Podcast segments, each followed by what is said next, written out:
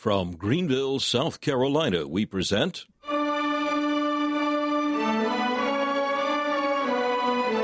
Let the Bible speak.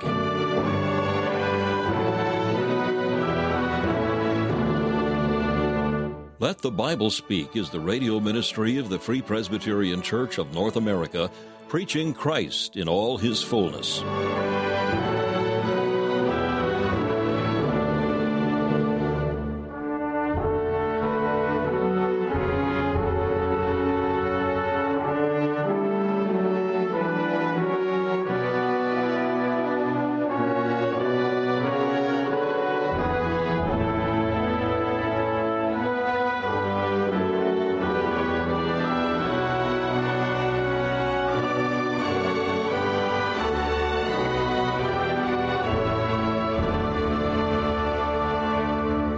Delighted that you've joined us for another broadcast of Let the Bible Speak, featuring messages preached by Dr. Alan Cairns, founder of Let the Bible Speak Radio Ministries.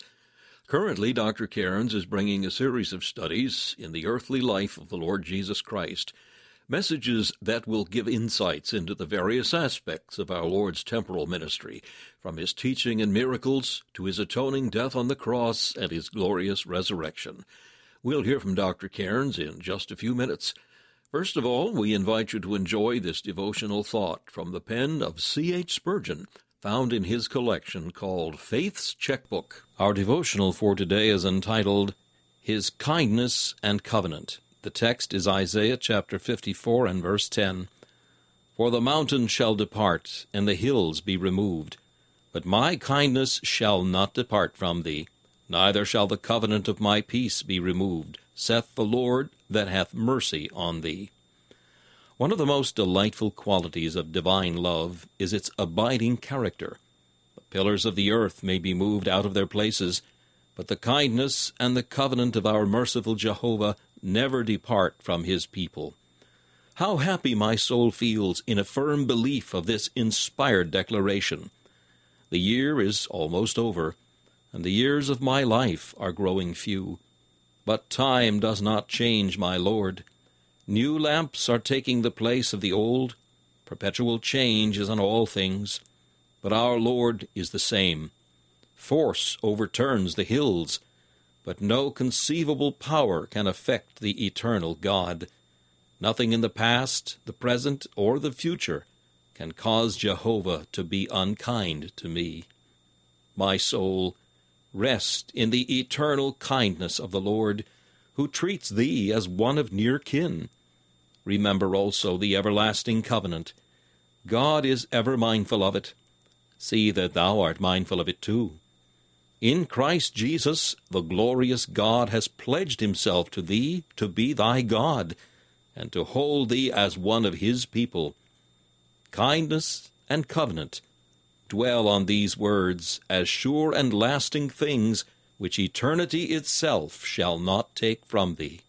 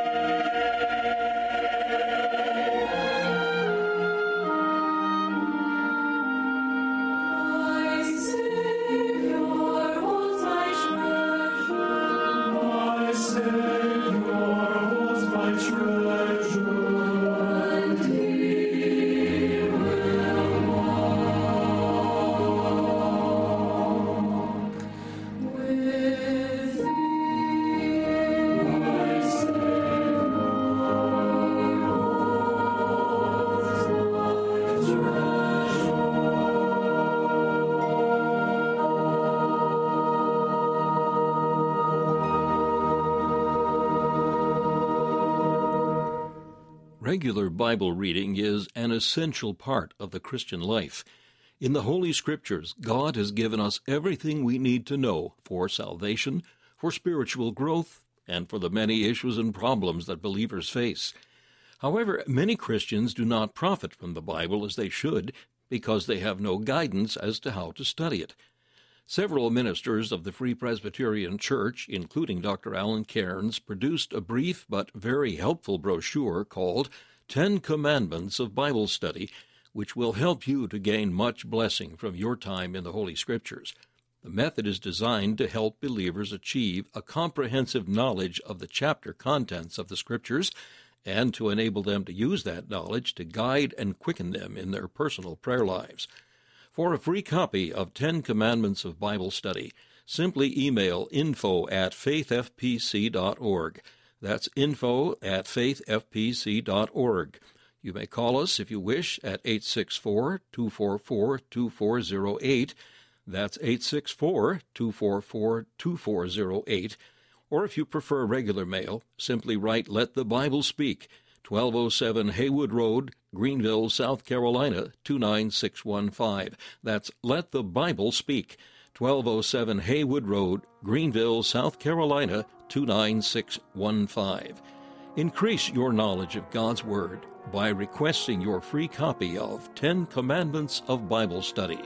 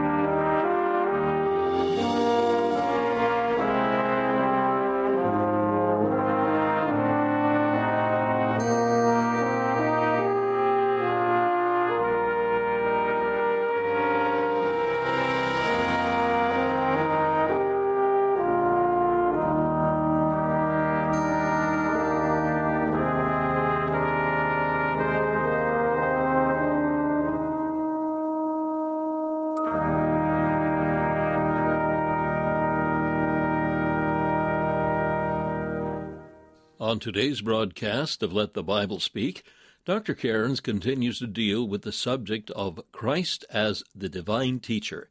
The text is portions of Matthew chapter 13. It was at this point in his earthly ministry that Jesus departed from direct teaching of the Jews and began to employ parables. He taught great spiritual truths using situations that the people understood, such as the sower of the seed and the types of the soil, the tares and the wheat, and the mustard seed. He took things from the material world to expound spiritual, eternal truth.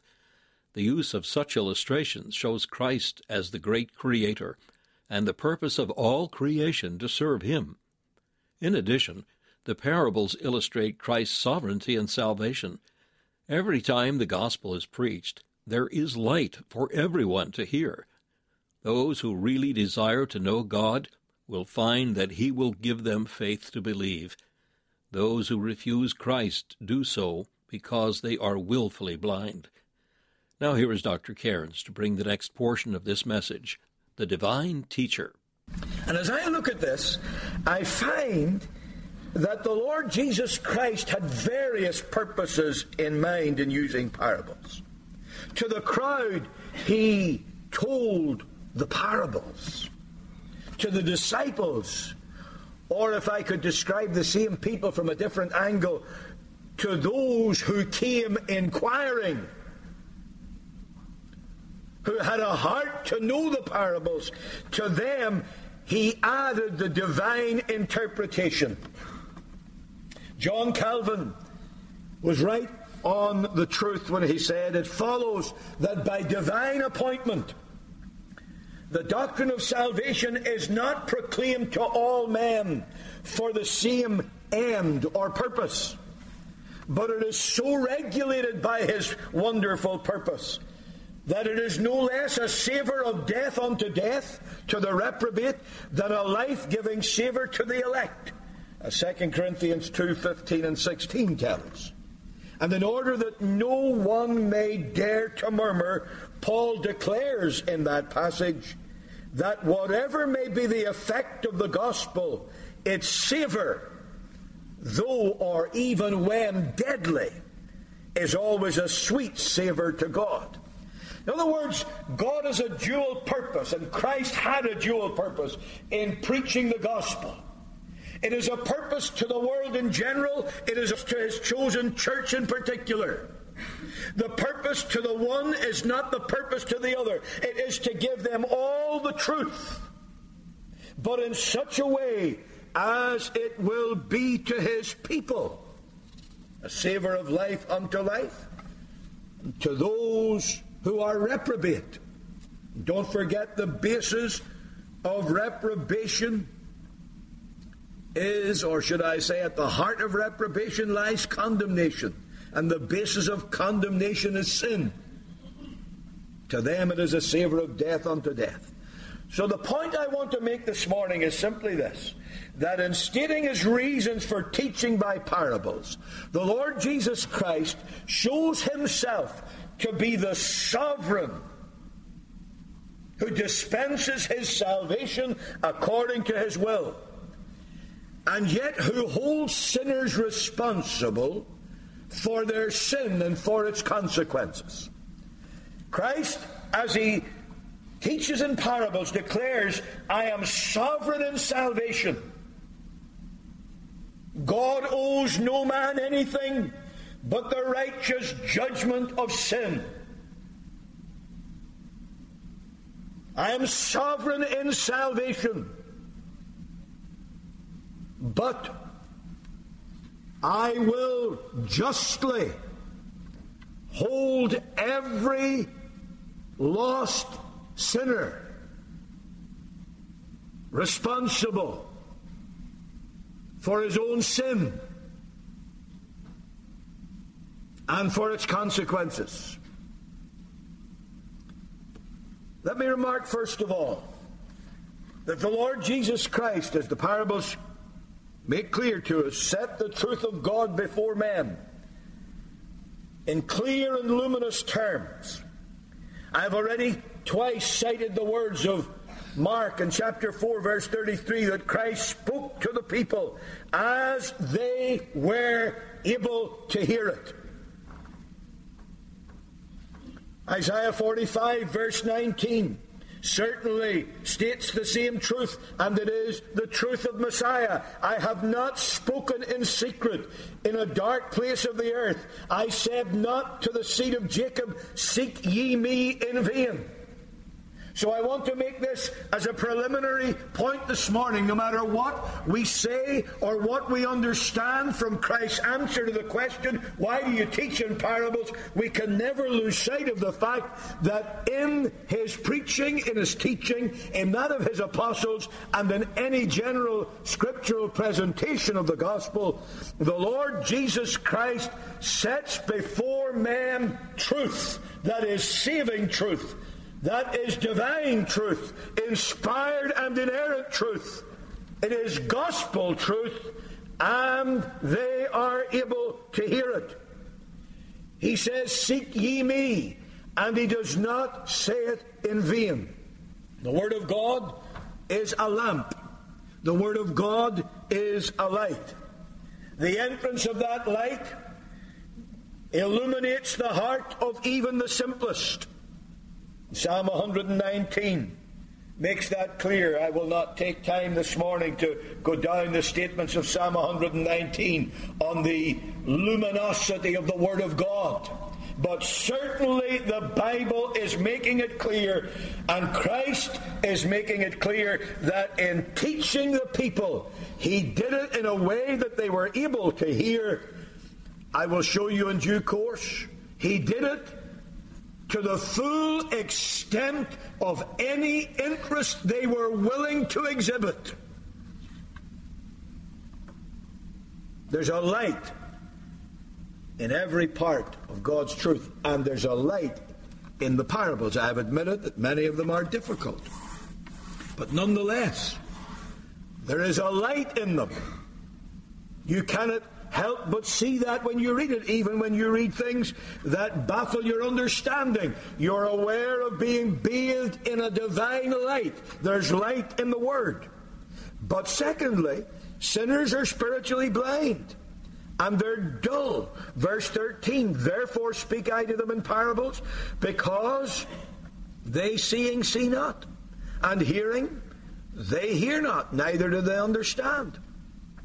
Verse 15, this people's heart is waxed gross, their ears are dull of hearing, their, and watch this, their eyes they have closed. This is a word of condemnation. And the Lord Jesus is saying to the people, I am setting before these people enough light to see of a world, but they are blind. When light shines, they don't see it. I am sounding forth such truth as would rescue the most uh, perishing sinner, but they are dull of hearing. They have waxed gross against God. So what does the Lord do? Third, to some God, verse 11, gave it as a gift that they would receive a special saving revelation. To you it is given to understand. Now stop and think here's sovereign grace. Were these disciples not sinners like all the rest? Were these disciples not born just as wicked as all the rest? Were these disciples not just as dull of hearing, as blind, Certainly they are. In fact, you've only got to read the rest of the ministry of Christ among the disciples, and you'll be convinced that even after they were made disciples, they were still mighty slow in the uptake. But he says, To you it is given. To you it is given. Here is the sovereignty of grace at work. There is a vast number of people blind and dull of hearing and disinterested in heart. They see, but they don't perceive. They hear, but they don't understand. They have opportunity, but they never grasp it. They meet with the Son of God, but they turn from him and waltz all the way to hell in the embrace of the devil. And out of that vast group of wicked, guilty sinners comes the, a people drawn by the hand of sovereign grace. And to them, Jesus says, To you it is given to understand. But to them, it's not. That's where people begin to find fault with God. Why would God do that? I always liked Dr. Paisley's answer to people who try to pry into things they shouldn't. He always said, You just go and mind your own business and leave it to the Lord to mind His. I cannot tell you why. For example, God chose Abraham, an idolater living in Ur of the Chaldees, but He did.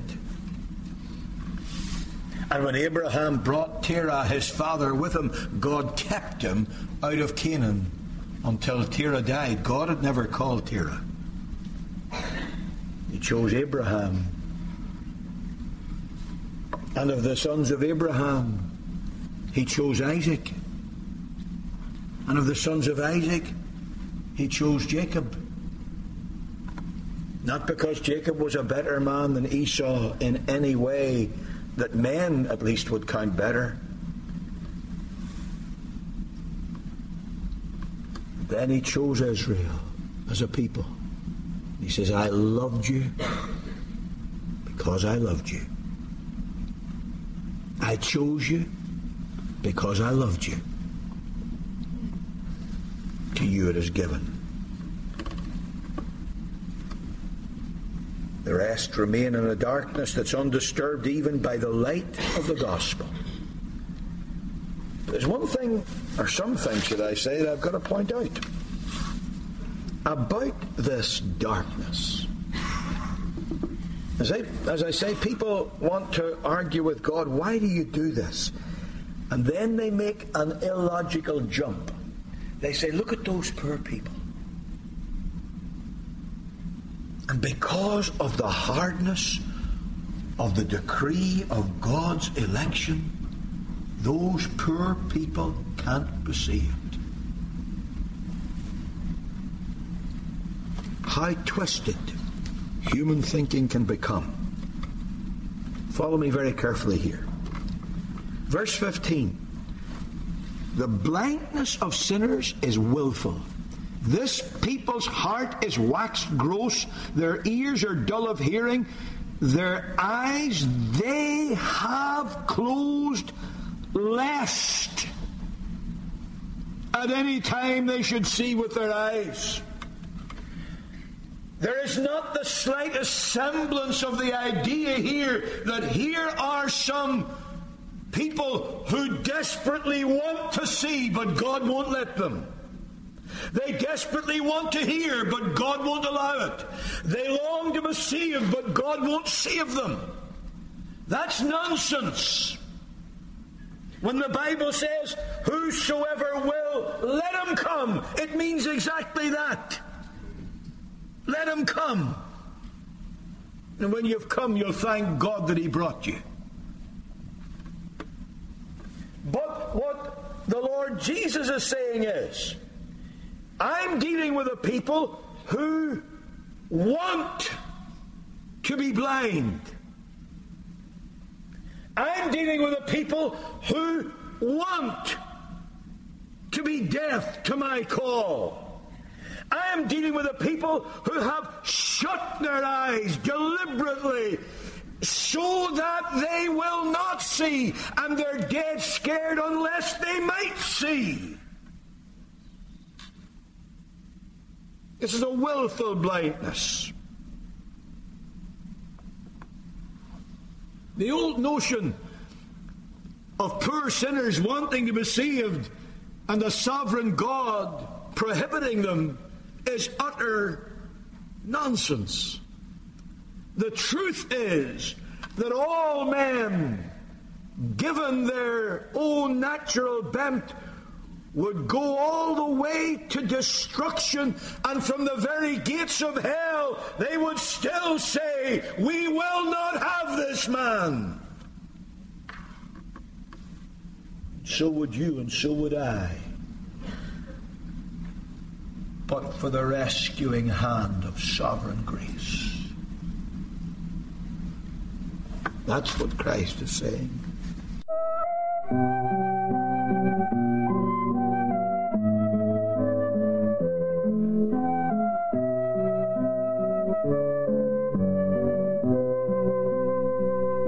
Let the Bible Speak is the radio ministry of the Free Presbyterian Church of North America. Founded by Dr. Alan Cairns, Let the Bible Speak is also heard in many parts of the world through the international radio outreach of Let the Bible Speak, produced in Northern Ireland. The Free Presbyterian Church stands without apology for the absolute inerrancy of the Bible, emphasizing preaching that centers on the person and work of the Lord Jesus Christ and is militant in its stand against the ecumenical apostasy and the efforts of the world to infiltrate the church. For further information about the Free Presbyterian Church, you may email info at faithfpc.org. That's info at faithfpc.org. You may call us at 864 244 2408 or you may write Let the Bible Speak, 1207 Haywood Road, Greenville, South Carolina, 29615. Again, that's Let the Bible Speak, 1207 Haywood Road, Greenville, South Carolina, 29615.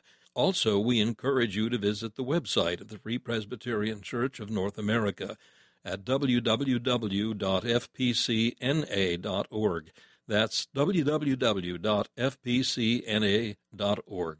This is Charles Kelsch saying thank you for listening and inviting you to join us again as we let the Bible speak.